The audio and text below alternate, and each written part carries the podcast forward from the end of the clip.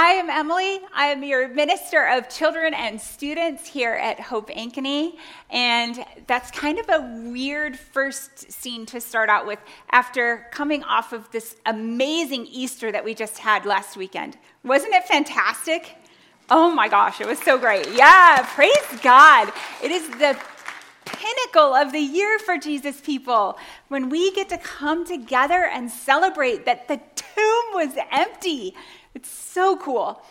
But I, but I have to admit, at the, at the start of Scott's sermon, I got a little distracted. So you may recall that, that Scott was using Heisenberg's uncertainty principle, this like quantum physics thing, to illustrate to us that like we expected Jesus to be in the tomb. That was the most likely place. And yet somehow there was this unlikely but possible thing that Jesus wasn't in the tomb anymore that he was somewhere else, that he was alive. And I bet a lot of you were like tracking right along with him, right? You were like, it's all about Jesus and this is great. But I got a little distracted because I was like, I like this. I like this uncertainty principle. It explains something to me that I've never understood.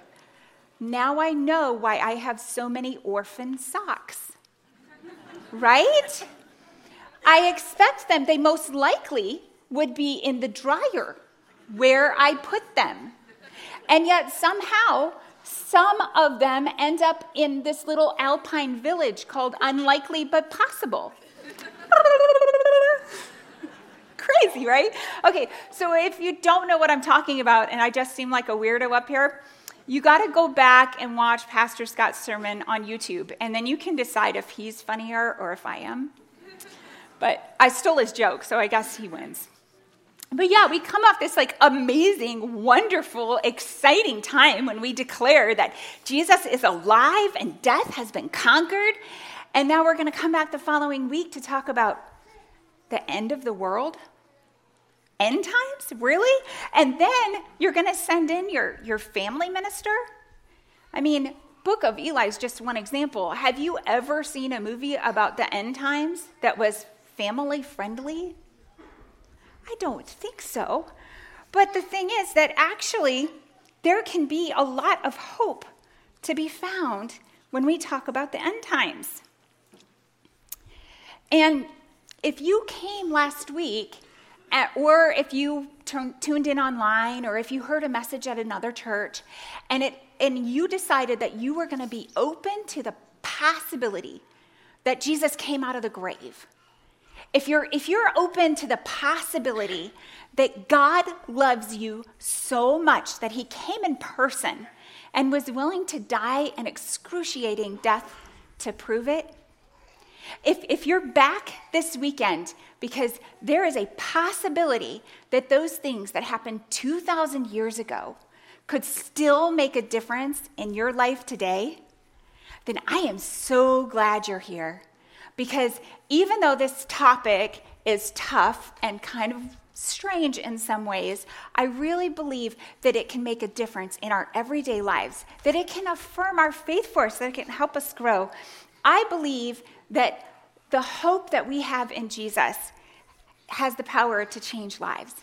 So I'm glad you're here, and I will try to make this interesting topic as understandable as possible because it is a little kooky. So when we're trying to understand things about God, sometimes we use like really big words that sometimes you know what they are and sometimes it's like what is that? So I want to explain some of these big words in ways that hopefully you can use so that nobody can flex on you and start using crazy words that don't make any sense to you.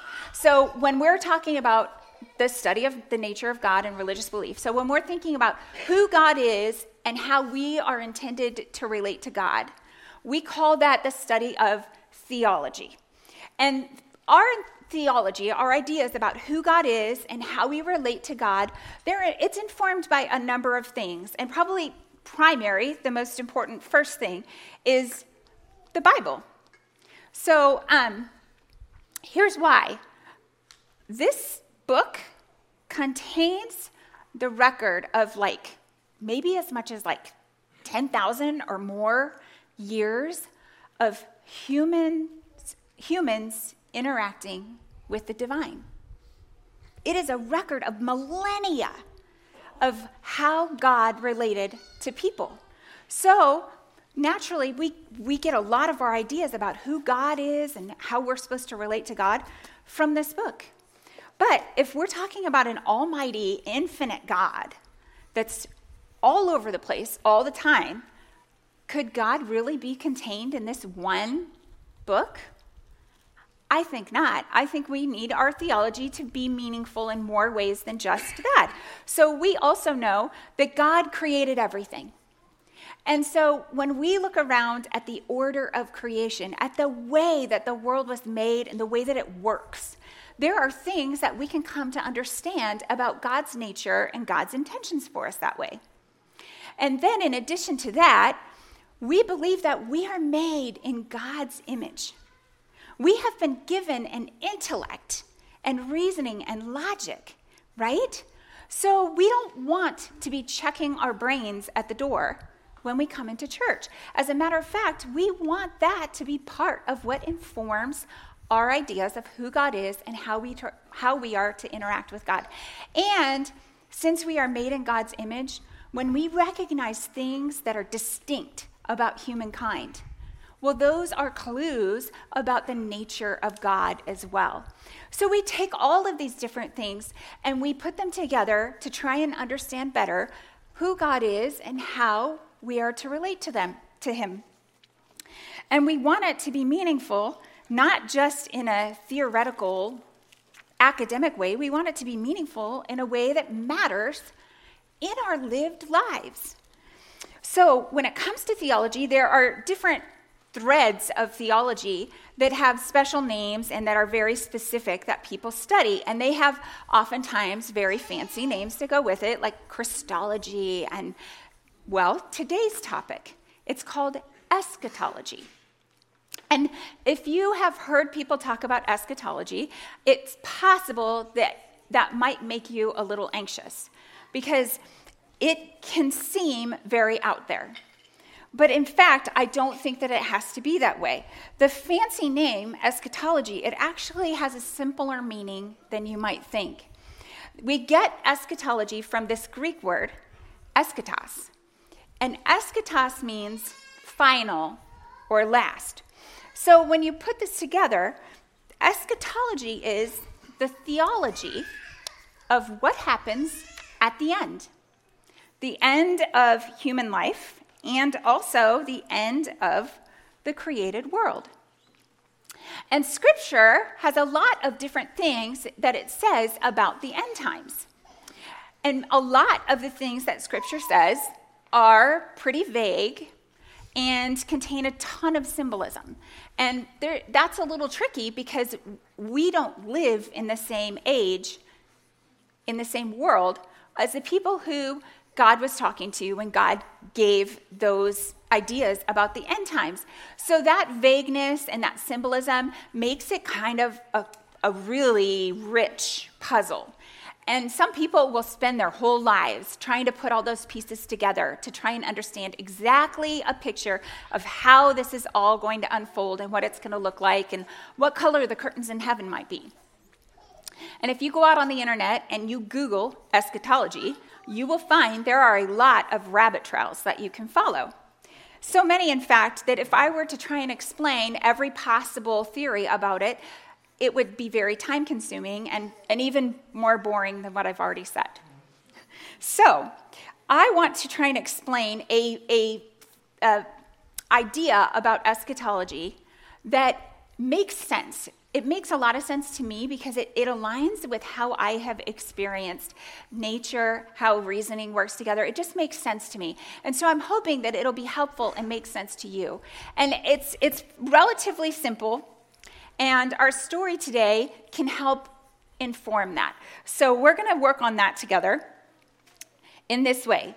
Um, when he was telling this story, Jesus was doing something that he would often do for his disciples, which is to try and make sense of how human existence relates to God's existence, how the kingdom of heaven and the kingdom of earth relate to each other, because obviously they relate, but they're separate.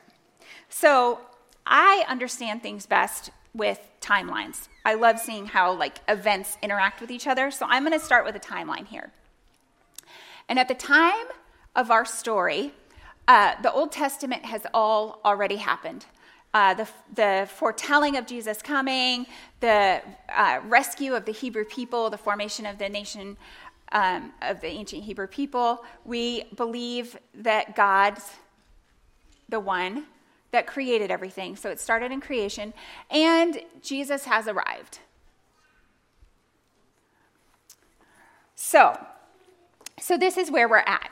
Now, when you are trying to understand a story, especially in the Gospels, one of the things that's very helpful to make sense of it is if you don't just read that story, but if you actually go back and see what happened right before that story and what happens right after that story. And a lot of times, the stories that you read make a lot more sense once you see where they fit in the gospel narrative. So, in the chapter before the story of the bridesmaids that you heard read, the disciples have asked Jesus when he's going to come again. So, at this point, the disciples have caught on that Jesus is here, but he's going to leave and he's going to come back again. And what, of course, they're looking forward to is that when that happens, that is going to be the start of the kingdom of God. That is when heaven is going to start. But instead of giving the disciples a day and a time like they're asking for, Jesus does something that he's, he's kind of famous for doing, which is when someone asks him a hard question, he doesn't answer it. He tells stories instead. So, what we heard is one of those stories that Jesus told in answer to that question of when are you going to come back?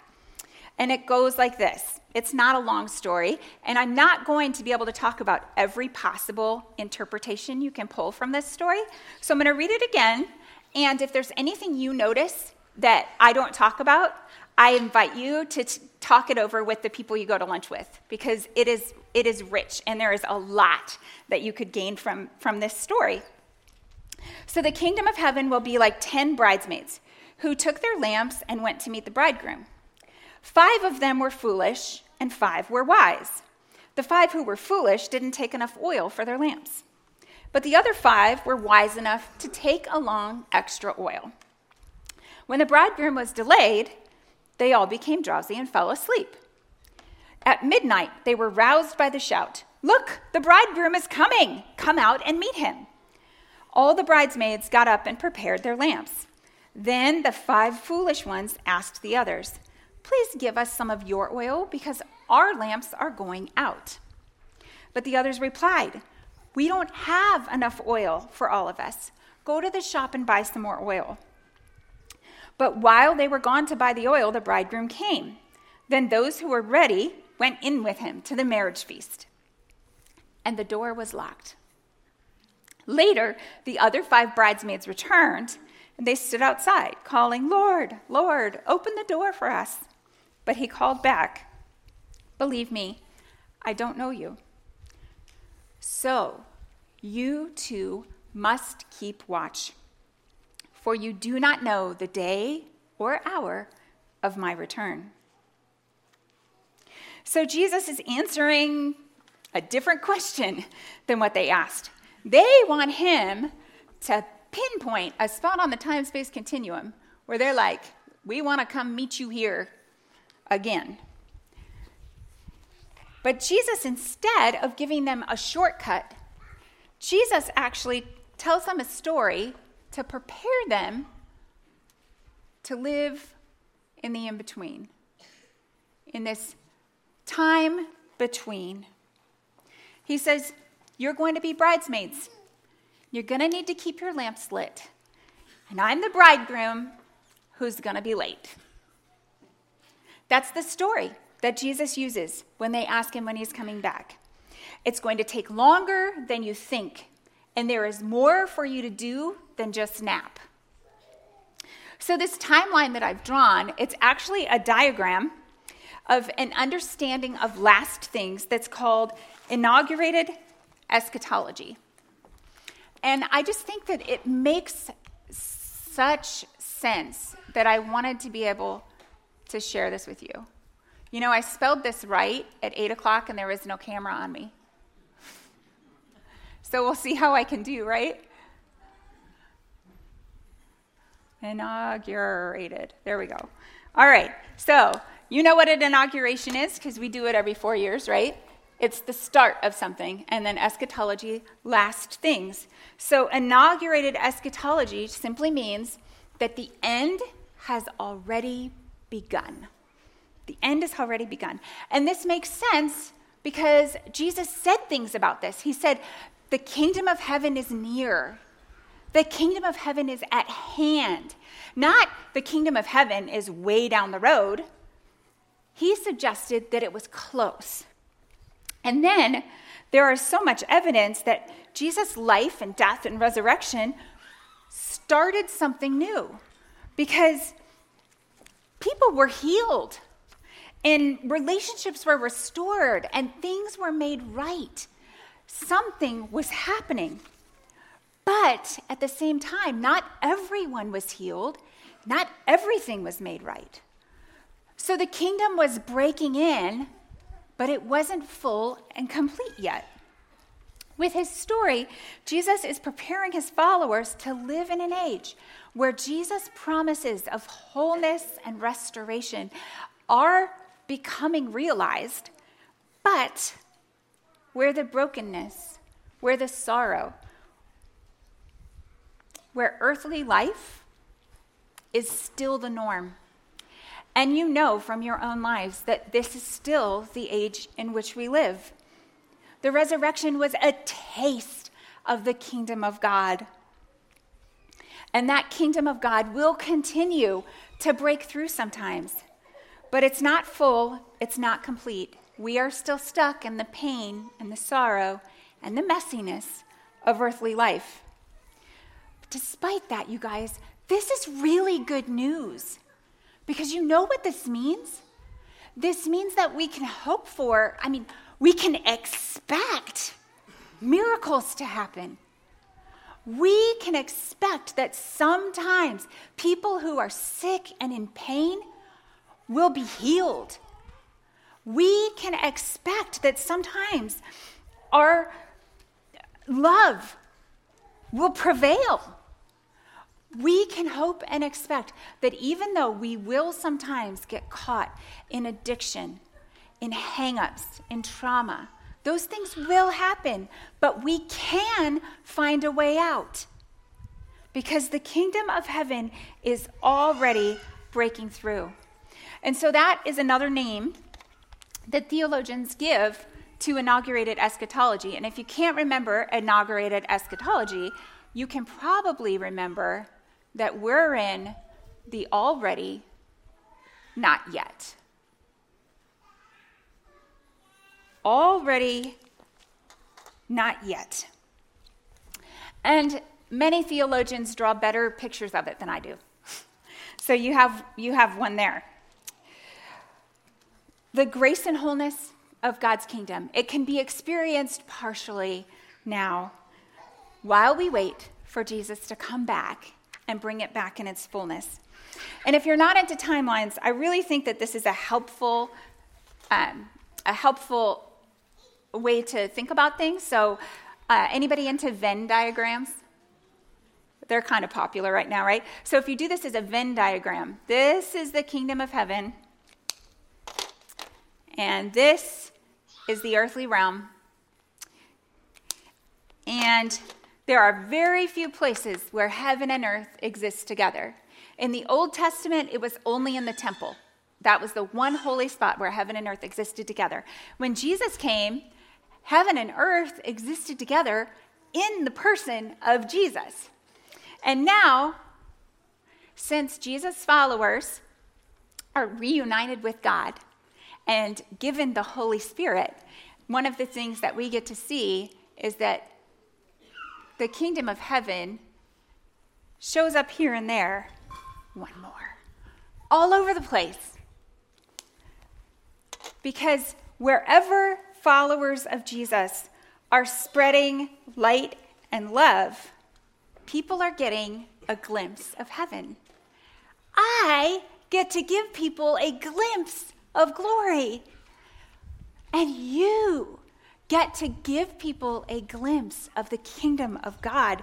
It's amazing, isn't it? It's actually our job description. You heard about that in baptism earlier, right? Because one of the most important teachings that Jesus gave, where he was really te- digging down and teaching us how to be people of God, was the Sermon on the Mount, back in Matthew 5. And part of that Sermon on the Mount, he says, You are the light of the world, like a city on a hilltop.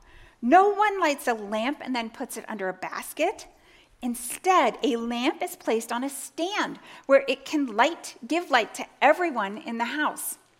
In the same way, let your good deeds shine out for all to see, so that everyone will praise your heavenly Father.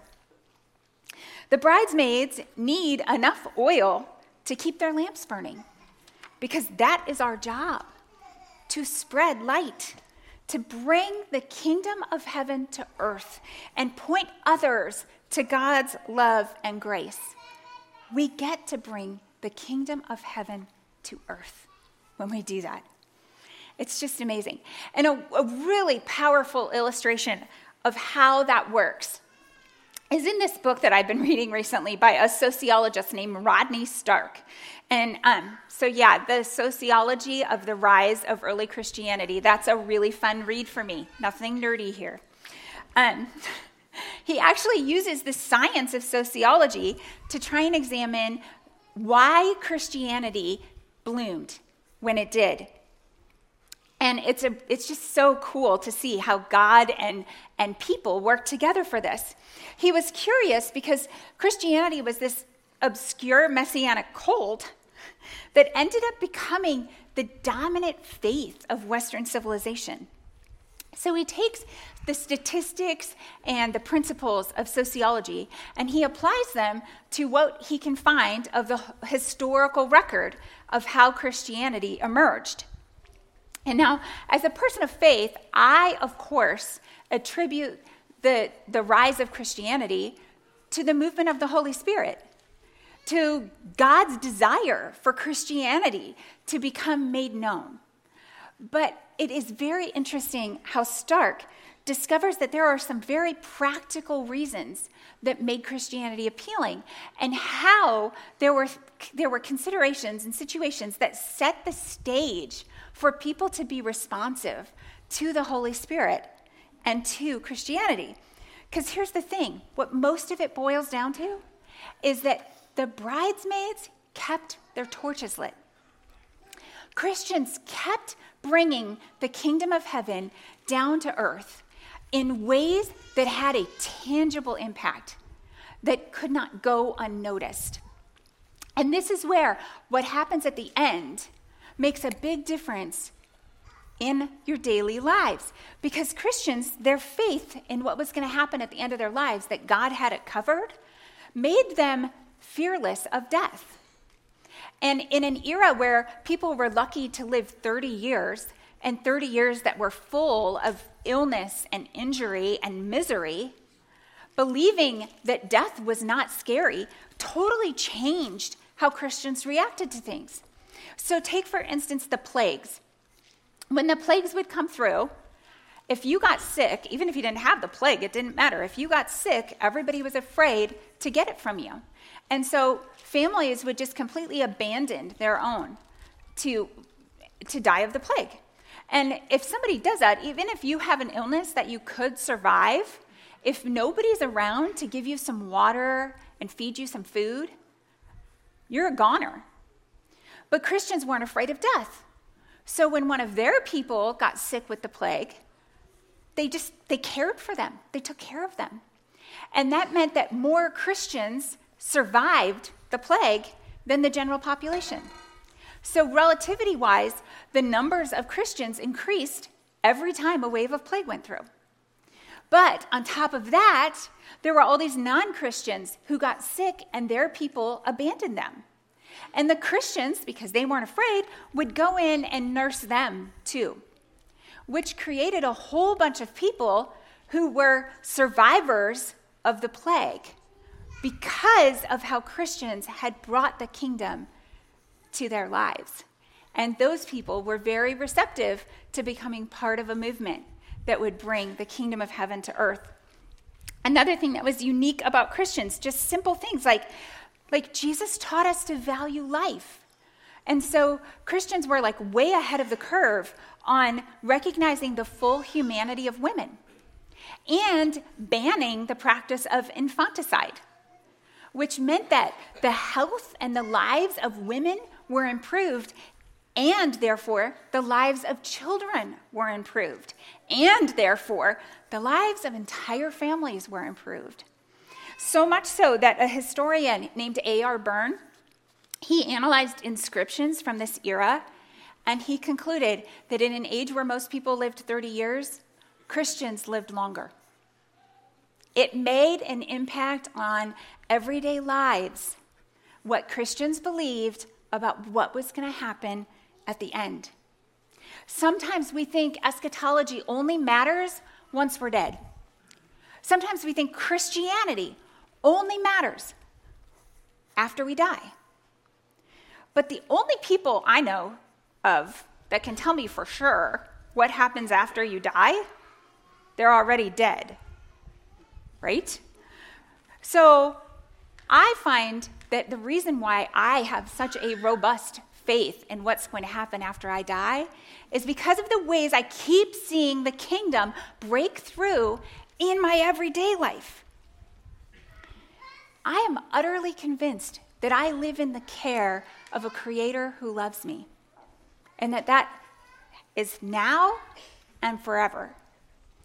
So, when I was thinking this week about how to explain why it matters in our daily lives that Jesus is going to come back someday, there was a tough season of life that came to mind for me. And it started with the dad of one of my really close friends. Um, one of those like unicorn friends where her husband and my husband actually like each other. Crazy, right? And then our kids have grown up together and they even like each other. So even though we live in different states, we've just stayed close all through the years. So it hit me really hard. Obviously, it hit her harder when she let me know that her dad, they had found spots on his liver. And when they went and checked him out, it turned out that he had tumors all through his body and in his brain. And it was really hard news to hear that they only gave him a six month prognosis. And they were going to use as much chemo and radiation as they could to keep him living as long as possible, but they, they were pretty sure that six months was going to be it. And my friend's parents, uh, they, were, they were a little older, and they had lived in this huge Victorian house for decades. And you know how it is when you got a big house, right? You just like accumulate more stuff. So, from cellar to attic, this house was just packed full of all of the things that they had accumulated together throughout their life. And so, we were really worried about her mom because we just couldn't imagine what it would be like for her to have to endure losing her husband and then having to deal with this huge, old, overwhelming house. So, my family decided this is what we were doing for spring break we went to visit them and just to do whatever we could to help. And so we like we painted some rooms and we helped get a bunch of old scrap wood out of her dad's workshop down in the basement. And you know what was kind of crazy? We laughed a lot that week. We savored that time together. And my friends' family, like they are so warm and kind and quirky. They, of course, even in this sorrow, we could laugh. But underneath that all, we were so sad because this was so unfair. My friend at one point, she said, she was like, you know, I'm just having a lot of doubt right now about what really happens after we die because this just doesn't make any sense. And I was like, yeah, this is utterly ridiculous. I completely agree with you. You guys, my friend's dad, he was a middle school teacher. You guys know how I feel about middle school, about people who love middle schoolers? He was amazing. He loved nature, he loved creation. He lived every day trying to make the world around him better, trying to make the lives around him better.